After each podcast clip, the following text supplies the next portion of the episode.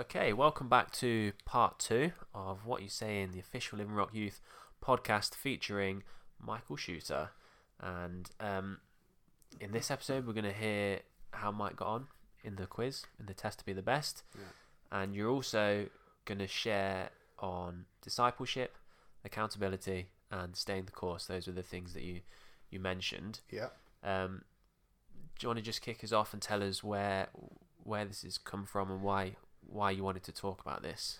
Yeah, I think um, for me, just recently, one of the um, one of the things that's been striking me from the word is how um, it Paul really pushes people and he encourages people to like to last to the end.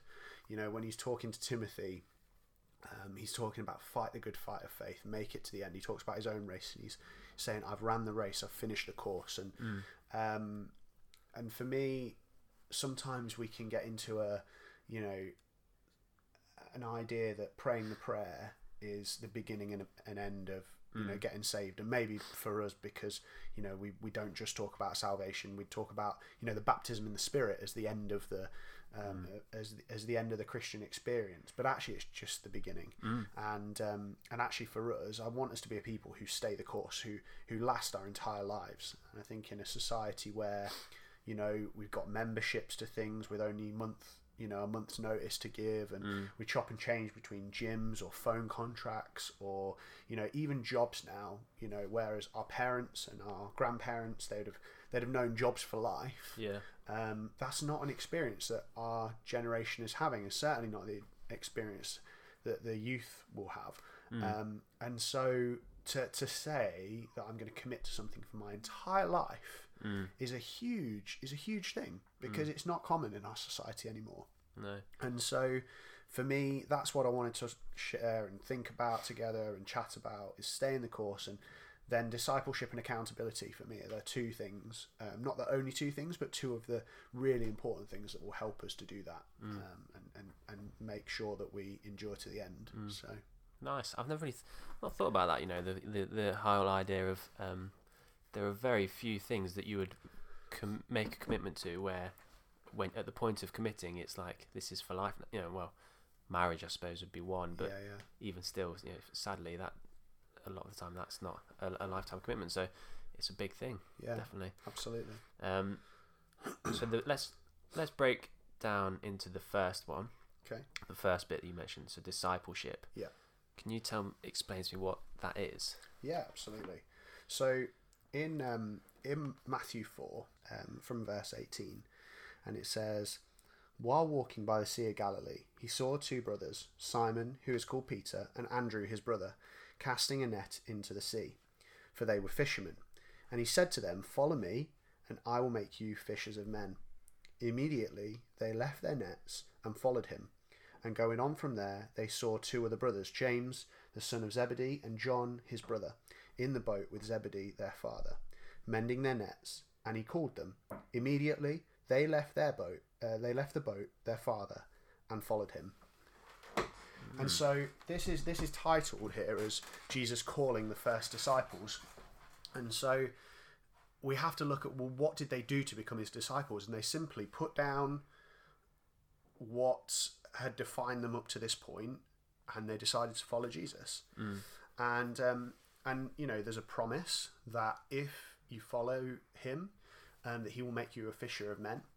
And um, what I love about that is these these guys are fishermen, so that's their trade. And and Jesus doesn't come and say, if you um, if you leave your fishing, I'll make you hunters of men. He doesn't like change their profession. He calls them fishermen still. I love the idea that Jesus transforms what we've been through and what we've been used for in the world. And he says, if you follow me, I'm going to make that useful. I'm going to make it useful for eternity, not just for um, not just for being a fisher, but actually I'm going to make you fishers of men instead of fishers of fish. Um, I think that's really cool. So for me, discipleship is to make a decision to follow Jesus and to keep following him. Um, and then when we talk about then discipleship in the context of person to person, because Yeah. obviously we become disciples of Jesus when we follow him, but then you read um, in um, in the epistles, Paul um, talks about in um, Corinthians. Um, follow me as I follow Christ. Imitate me as I imitate Christ. And there's this principle where we can become somebody's disciple by looking at somebody who we see. Do you know what? There's things in them that are like Christ, and I want those things. I want to be like that person because what I've seen in it's not I want to be like that person. It's I want to be. I want to have that experience of Christ that they have. I want to. I want to become like them because they've become like Christ. And uh, I think that's what it means to be somebody else's disciple as well, where you're willing to follow their example, you're willing to follow how they're following Jesus. It doesn't mean you become exactly like them. It doesn't mean that you, um, you know, that you forget everything you are um, and all the passions you have just to be exactly like them. But it doesn't mean you learn from the experiences that they've had. Um, so So, so discipleship is, uh, f- is it is it the case of spending time with that person then and arranging to, to meet Yeah, so to get really hearing from them? practical, Yeah. um, discipleship is is to spend time with them. It's to it's to follow them and follow their example. It's to be challenged by them. It's to you know we'll come on to maybe accountability later, but it's to be accountable to them to to for them to allow them to have an expectation of you. Um, you know Jesus expected his disciples to um, to transform the world as he gave them the ability to. He expected them to cast out demons. He expected them to heal people. He expected them to preach the word.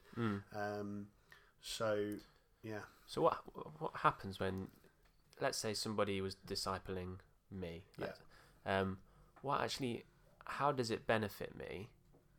Is it is it a case of they, they teach me, or is it a case of they just having somebody to chat to? Like, what are the main benefits of it? If that makes if that makes sense, and how what how what does it actually do? yeah.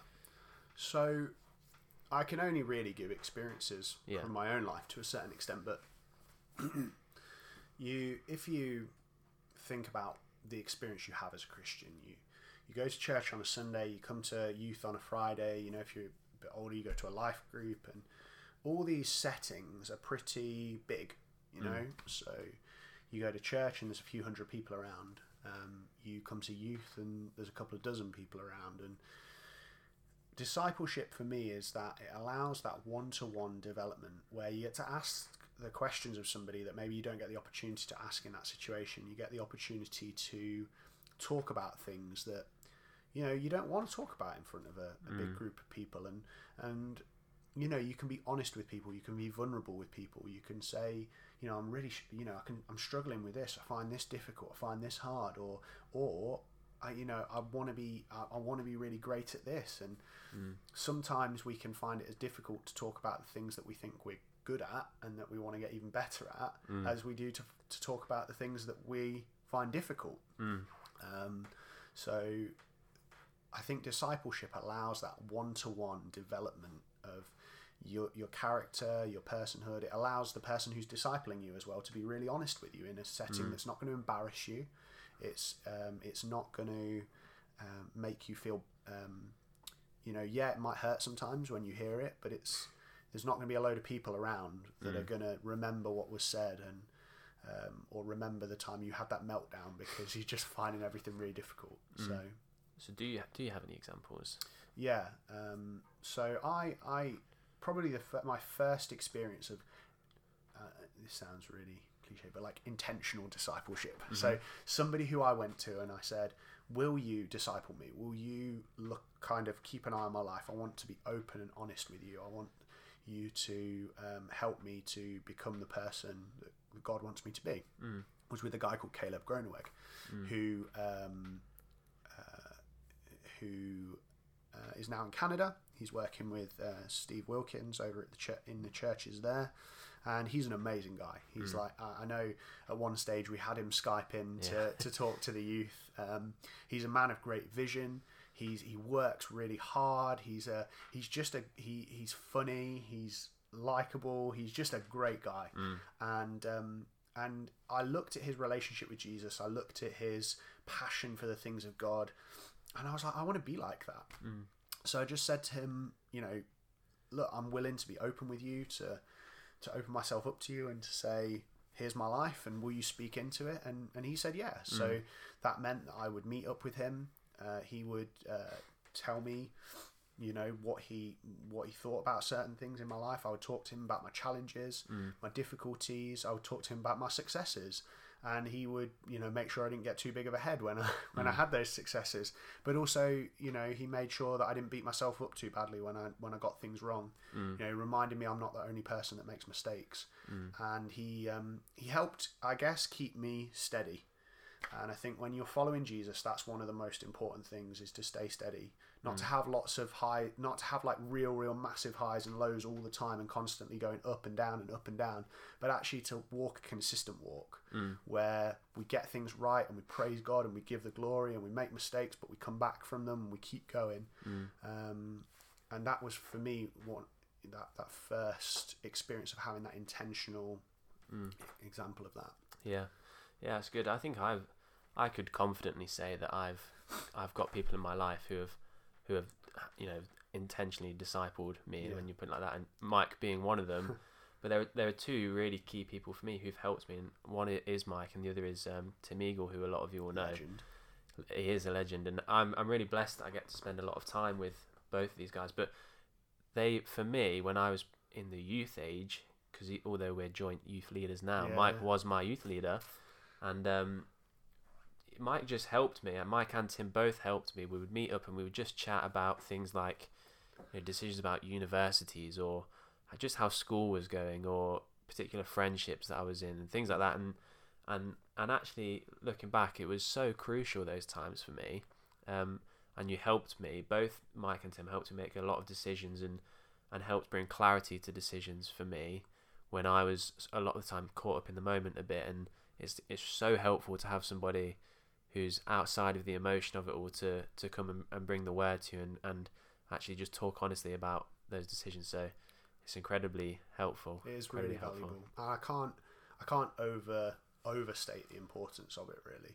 And you know, I, another one of the people I was going to talk about was a guy called Kev Cowley, who uh, who's gone to be with the Lord now. But he was probably he he, if I remember rightly, and my memory isn't great from when I was a lot younger, but um, he's the first person I can remember bringing me the word of the Lord, like in a personal way. Not that I heard from the front, but he was one of the first people to bring me the word of God.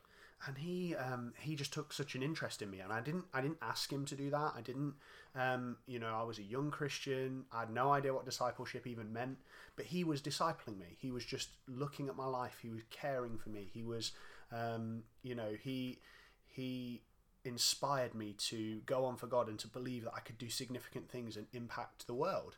Um, and you know he did all those really important things, and then he gave me you know, and then at the same time he was really real with me. He taught me what good coffee was, and he gave me a love for. Uh, that sweet brown nectar, you know, and he um, and he was just fun to be around, and he showed me what it. You know, I looked at how he was a dad, and I looked at how he was a family man, and thought, man, he's a great guy, and uh, and I just learnt from just watching his life, and I never asked him to do anything, and having people like that in your life are just as important. But I can't over overstate the importance of, of asking someone and being like, will you disciple me? And and look, you have and being really open with people to say you have the right to speak into my life. If you see something that doesn't line up with Christ, I want you to tell me. I want you to, um, you know, give me your honest opinion if if you think I'm being, you know, making a, a, a silly decision about university or making a, um, uh, or being too hasty in thinking of getting into a relationship or whatever it is. But to have those people that you've been intentional with is, is really important. Does a um, does does a disciple does somebody discipling me? Do they need to be older than me? Not necessarily, because again, um, I think of the other people that have discipled me. Um, Lauren, um, when I first became a, you know, when we first started like uh, dating and stuff, she taught me loads about God because she'd grown up in a Christian home and she knew so much more about Jesus than I did. And she taught me so much about that. I think of Benj and Will, who are younger than me, and they've both, over the years, um, taught me so much about the Lord. Um, but what I would say is that they're they're kind of to me I would think of you know particularly like Benj and Will as brothers in Christ and um, th- for me there's always been something different about having somebody who's older than you Uh, it doesn't mean that those people can't be encouraging. It doesn't mean that those people won't be lifelong people that you walk with and learn from. And as they grow, you grow, and as you grow, they grow. But having somebody who's older than you in the faith, somebody who's walked a long time with Christ, for me has been really, really critical. Um, and so I would at least say they should be. I would expect that they will be older in the faith. Mm. So they may not be physically older. That you know there are there are people that I disciple who are older than me, mm. age wise, but I've been walking with Christ a lot longer than they have, um, because discipleship isn't a physical thing; it's a mm. spiritual thing. But then equally, um, there's certain people who can't disciple me in how to lead a family Yeah. or lead my wife if they're younger than me and they're not married or they don't have their own children and things like that. So Yeah. sometimes there are some practical things to look at. Yeah, and, and one of those for me was the fact that, um, particularly when I was looking at decisions about universities and you know what to do for a job, it's quite difficult to speak to somebody about that who's you know three years younger than me and hasn't got to that stage in their life yet. So it was helpful for me to speak to somebody who's who's older than me because they'd been through those Absolutely. same things. And like you said, it's really important to have a variety of people. You know, I couldn't, I couldn't advise you on what it was like to to make a decision to go to university because I wasn't in university. Um, and Tim was able to make those those that that piece Yeah. of advice and say, if you go to uni, this is what it's going to be like. I can tell you what it's like to not go to uni, but we, we can't be precious and, and be like this is the only person who speaks into my life and this is the only one who's got the experience I need because Yeah. if we want to be become just like Christ then we need to allow his body Mm. to speak to us and not just one or two people Yeah, definitely. So how does the the second part accountability? What's the link, or a what is that? Yeah. And um and how does that link with what we've just been talking about? yeah so I would say uh, accountability is like um, it's like a crucial part of discipleship it, it should really happen as part of discipleship and accountability simply is just you giving a giving an account for the way you're living your life to someone um, so in again with some practical examples um, for for probably about a year um, I well for my whole Christian life I've wanted to get up early and read the scriptures okay and spend time with the Lord. And for me that's that's a discipline that I've had to constantly um, apply to my life. So if I let myself uh, I've never been able to form a habit where it just happens like I don't have to try anymore. I, I'm not that kind of a person. I don't get up particularly late, but if I want to spend a good hour in the morning with with God before I get up, I need to be getting up at like half five, six o'clock to be able to guarantee that time. And so for at least a year, probably, me and Caleb, um, he wanted to do the same thing. So he said, "Well, why don't we text each other in the morning?" So at like six o'clock every morning, we text each other and just say, "Hey, I'm up." And sometimes it'd be five ten minutes before the other one would get back to us um, because they just needed to wake up. But there'd be that text that would come in and say, "Yep, I'm awake," and then straight away we both know we're up. We're doing this together. And and to be honest, I don't know whether Caleb needed that or not. I don't know whether he needed for me to be texting him to make sure he was up um, because he was more disciplined than I was. Um, but he involved me in that and allowed me to be accountable to him so that he, um, it kind of, for me, accountability is like putting a face on God. I know, I know that God is always watching me. I know that He's with me. I know that He wants me to do certain things, but sometimes it's quite hard to put a face on that if you if you don't do those things, or if you do do certain things. And to me, the idea of telling someone, you know, yeah, I want to get up each morning and spend time with God, but I haven't, and I've spent the whole week and I haven't even picked up my Bible. To tell someone that, and to see the look in their face, um, to go to see that kind of, um, it's not it, it's not disappointment and it's not shame. You know, Caleb never made me feel guilty when I got things wrong, but he did he did kind of push me and go, "You're better than that. Mm. You're better than that." Mm. And I think that's how God responds to us sometimes when we're you know we're not necessarily s- sinning, but we're just not. Um, we're not doing all those things that would benefit us. We're not doing all those things that allow us to live in the fullness of a relationship with Him. He's mm. looking at us like, oh, there's better for you than this. There's better for you than sleep. You could be with me Yeah. in that presence, you know, at that time in the morning. Um, or, you know, there's better for you than just playing video games for five hours when you get home. You could, you could be with me. You could spend time with me.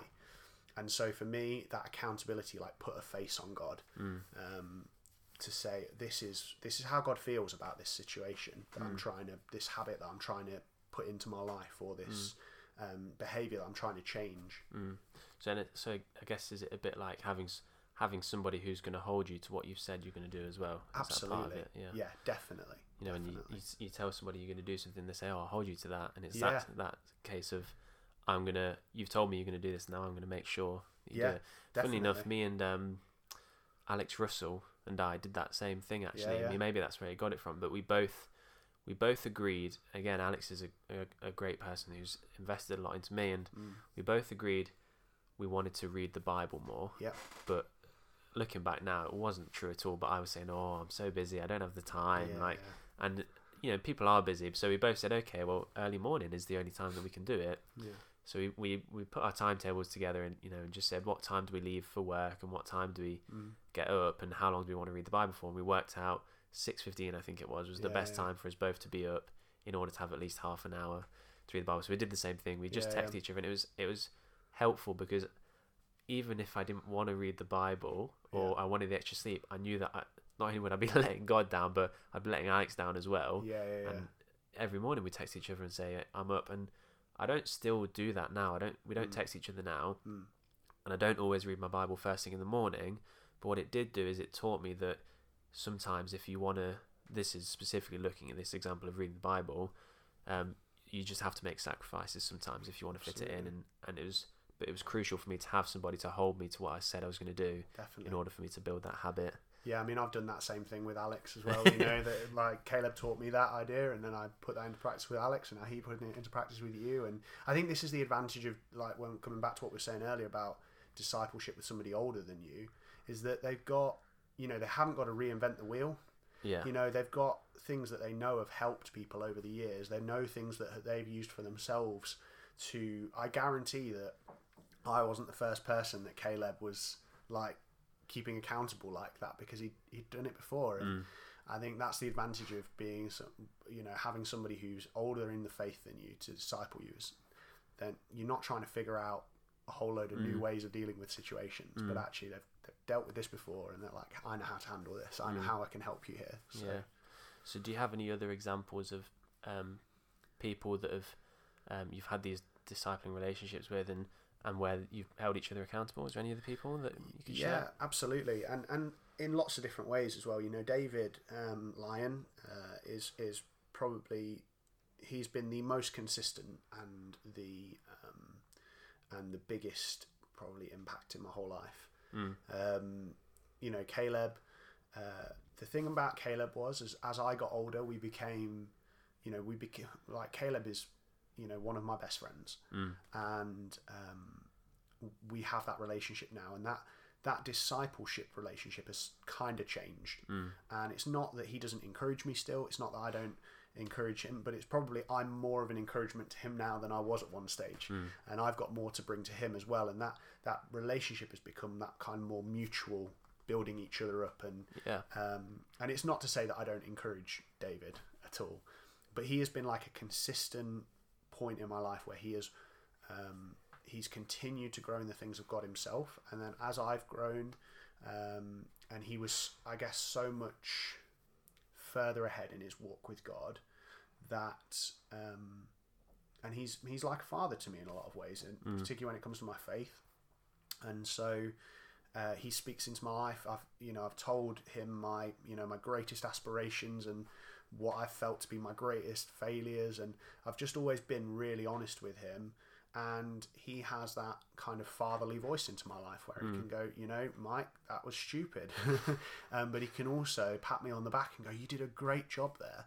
And um, and I do think there is something really significant for those of you who um, maybe don't have Christian parents you know get along get get someone alongside you who's that age you Yeah. know who who looks at you like a father or a mother would Mm. in your faith and who who can speak into your life and go that was kind of stupid but actually that was amazing Mm. Yeah. um, uh, uh, you know other people i remember when i was uh, just kind of about I must have been 17, 18 because I was on my moped. Uh, I did I did have a moped back in the day, and I used to um, ride over to Chris Alton's house. Okay, when he lived on the Hollycroft estate in Hinckley and what I would do is uh, Chris uh, travelled for or still does travels for work to different clients' houses and stuff like that, and he's Chris is super busy. He's like one of the most organised people I've ever met, Yeah. and um, so I would. Uh, I was at college at the time, so I had some days off. I didn't have to be in every day, and, and other times I'd have like half days. When Chris was traveling to clients, I thought, you know, this guy just loves the Bible, and I want to love the Bible like he does. So I wonder if I can just go and spend some time with him. Um, and the best thing to do was for me to I'd ride over to his house on my moped, get on, get in the car with him, and he would drive to one of his clients and he would spend an hour with his client and I'd get like two hours in the car with him on the way there and we'd chat and talk and he'd tell me about the word and he'd build me up and he'd encourage me um, and then um, I'd entertain myself for an hour um, normally reading the word because after that two hours I'm like oh man I just want to just want to get in the word. I remember one time I went with him and he was seeing his client and it was just this nice little like posh residential area. I just walked off into a field and I was just reading numbers, right? And I was literally just reading lists of people, Yeah. thinking, "This is amazing!" just because he'd so inspired me in the Word that God was speaking to me through a list of people. Because I expected, you know, after getting out of the car with Chris, I just believed God, you can speak to me from any part of the Bible. It doesn't matter what it is. And then I'd get the two hours back with him, and then I'd go home on my moped. You know. Yeah. Nice. Um, so great. there's there's loads of people who Yeah. have discipled me, and yeah. um, Very blessed. I'm very very blessed. Yeah. So what's the um so we've got discipleship, accountability and and what's the the link with staying the course as you you put it earlier. Yeah. we were talking about um, this this weekend. We were away at um, the Catalyst weekend, which is was a weekend for zealots. Okay, um, for people over eighteen. Um, Mm. What is a zealot? a zealot is someone who is passionate for the things of God. Someone who um, cares more than anything about the things of God. If I was going to summarize it in a sentence, Okay. and um, we were talking about this guy called Jehu, right? And he is a king from the Old Testament. You'll find him, um, unsurprisingly, in uh, Two Kings. Um, and he was a leader um, of God's people back then. And it's in 2 Kings 10, and it's from verse 19. And um, this, uh, it's cool. it'd be good for you to read the story of Jehu, but he basically was this righteous king. And, and if you if you don't know the history, Israel went through this stage where they had good kings, bad kings, good kings, bad kings, good kings, bad kings, and it was just constant up and down, up and down, up and down. And um, and before Jehu, there was like a really bad king, like the worst king, Ahab. And um, he just got it so wrong, so bad, and it was awful. And uh, but Jehu came in, and um, in uh, chapter ten, he's he's basically like wiped out Ahab. He's wiping out Ahab's family. He's he's because they were so evil. God just wanted them gone.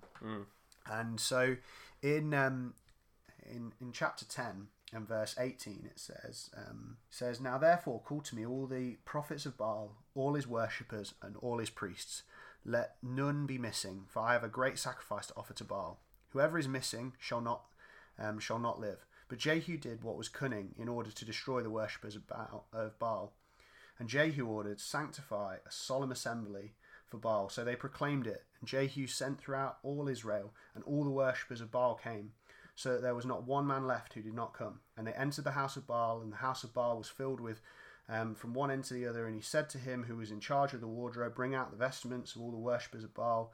So he brought out the vestments to them. And Jehu went to the house of Baal with Jehonadab, the son of Rechab. And he said to the worshippers of Baal, Search and see that there is no servant of the Lord here among you, but only the worshippers of Baal. And so they went to offer sacrifices and burnt offerings.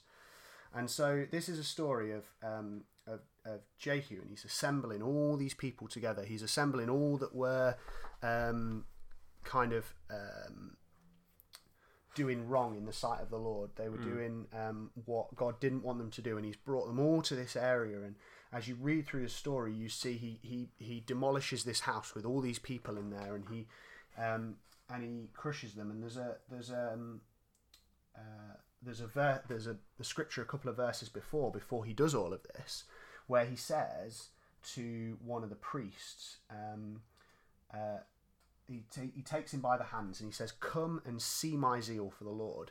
And so he is saying, "Look, come and see what I'm willing to do for the Lord. I am willing to do these amazing things. I'm willing to cleanse the temple. I'm willing to make sure that there's nobody." Um, left who is going to worship somebody who's not God. Look at how passionate I am, and and God sees this, and it's it's an amazing.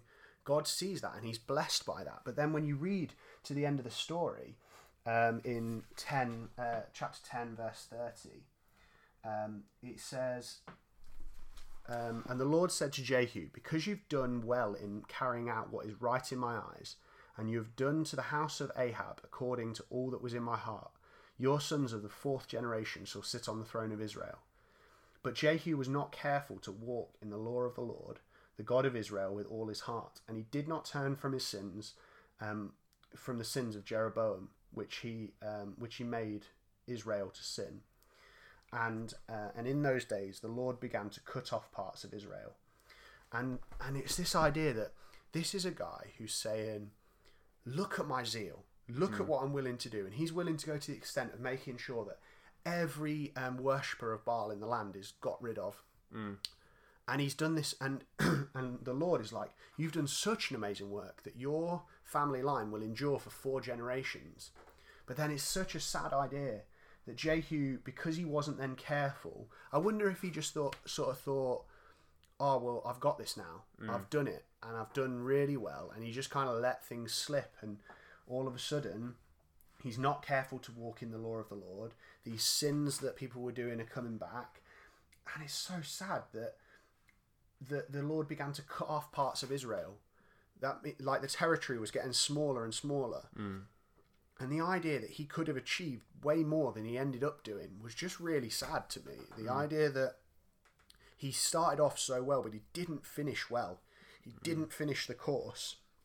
But then you look at um, 2 Timothy 4 7, and you look at Paul, and he's like the complete opposite. You know, he's um, saying in 4 verse 7, um, for I'm all, uh, from verse 6, for I'm already being poured out as a drink offering, and the time of my departure has come.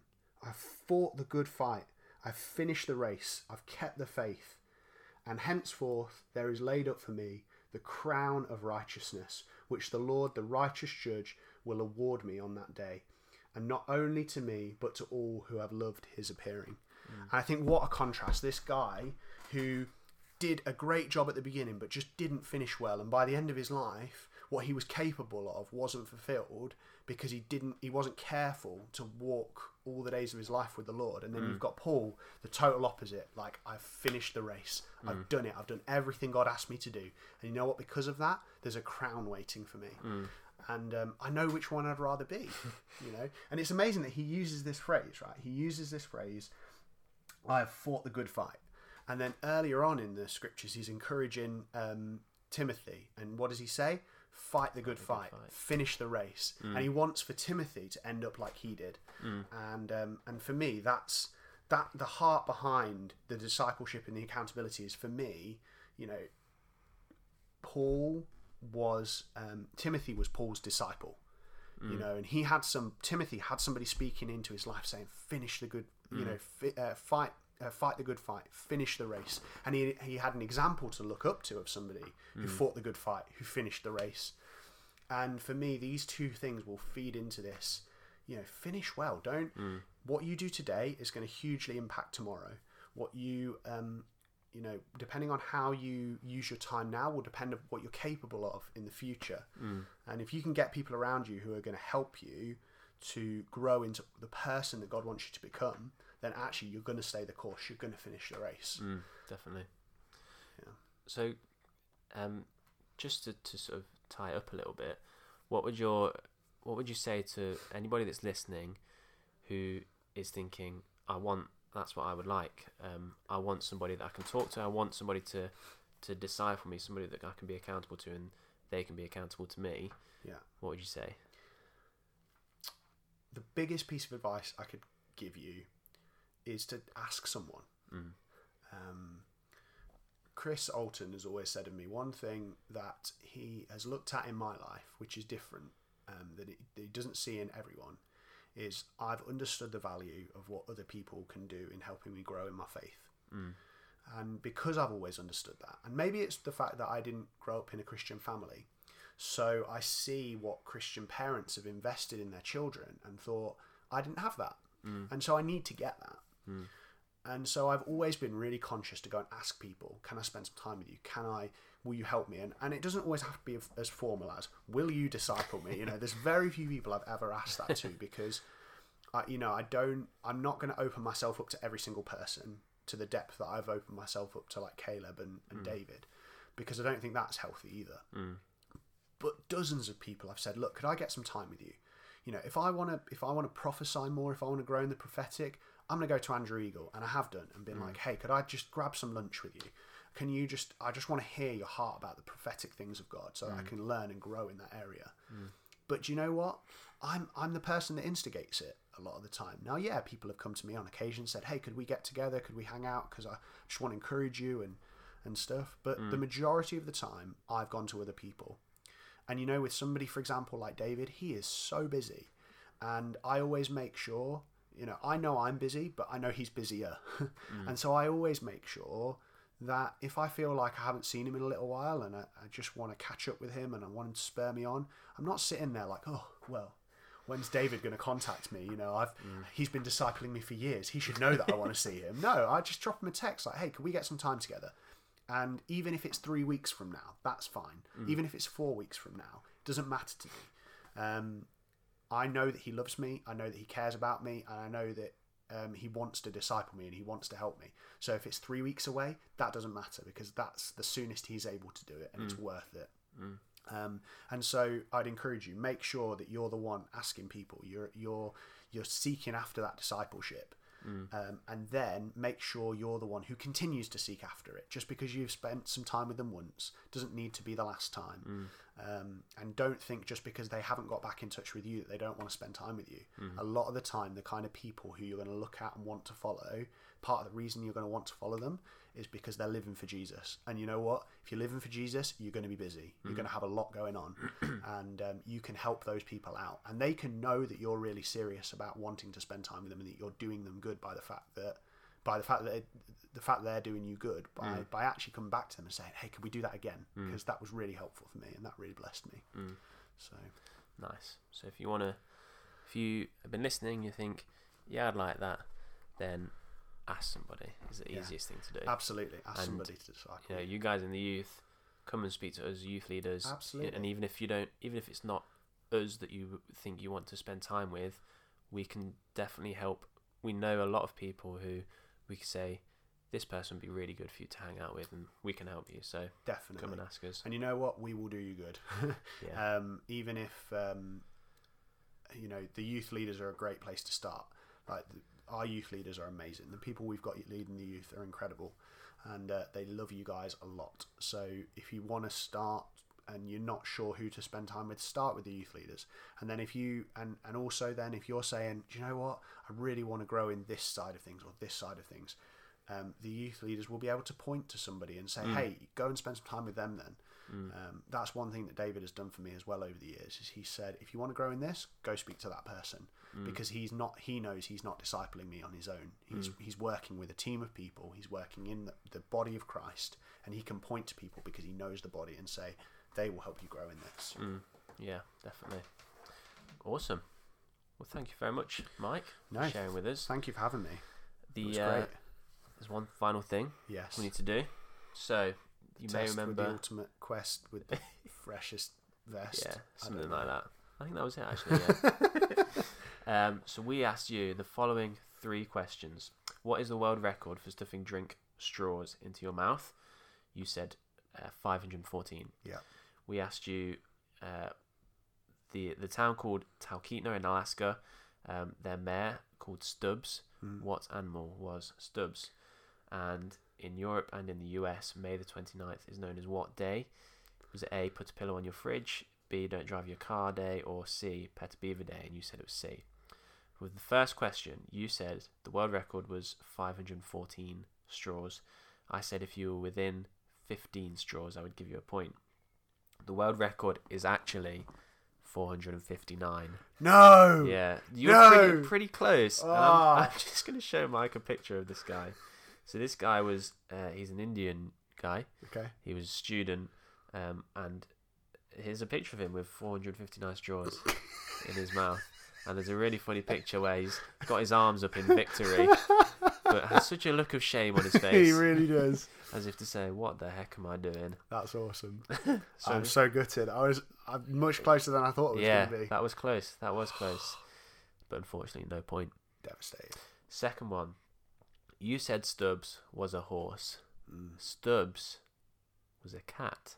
Ah. yeah, so Stubbs he was. Stubbs the cat was the mayor of Talkeetna for 20 years. Mm. I, I was trying to look into it. I couldn't work out how Stubbs first became mayor, No. but it became this big tourist attraction, and Right. Stubbs had uh, f- up to 48 visitors per day. I was very curious to know. I'd be really curious to know how the Christians responded to respect Yeah. governing authorities Yeah, when it probably came to well. it being a cat. Um, But uh, yeah, unfortunately, no point there okay. as well. Um, in Europe and in the US, May Yeah. the 29th is known as, you said, put a, a Pet a Beaver Day. Yeah. Unfortunately, that's not put a pillow on your fridge day. It is put a pillow on your Ah. fridge day. May the 29th, you're supposed to put a pillow on top of your fridge, hmm and it's uh, it's to do with getting good luck. Goes back a long way where people used to put cloths on top of their fridge for some reason. Bunch of rubbish then. Yeah, so we Pet a Beaver I don't I don't honour that day personally, and I don't think we should do. But um, But Pet Beaver Day. Pet Beaver Day, Down I, for I would honour that. To be fair, Yeah. uh, Such cute flappy tails. So I'm I'm sorry to say, Mike, that was zero out point. of three. But you'll be glad to know uh, you're one of four people that's got zero, and the other In one the other one has got one point. So Right. You're joint second. Yeah. Half. And- Half a point. Lauren. Oh yes, Lauren got half. Sorry, joint third. Um, not too bad. I mean, But have you learned it's okay. something? I have. Yes, I have. Thanks for having me on. And on a far more serious note, that was uh, that was really encouraging what you shared. I'm sure the youth will be will be really encouraged. And like we said, if if you have heard anything that you want to know more about or you want to ask about, then come and speak to us. And Yeah, find a absolutely. youth leader will help. Well, thank you very much, Mike. We will be. Thank you, James. There will be another episode very soon. And um, if we if we could all just just give James a little little that's a round of applause there. he does such a great job with these podcasts. Oh, so thanks a lot, James. Well, Awesome. it's the guests that make it good. So thank all the guests. But and on that note, I think next will be Kate Russell. Awesome.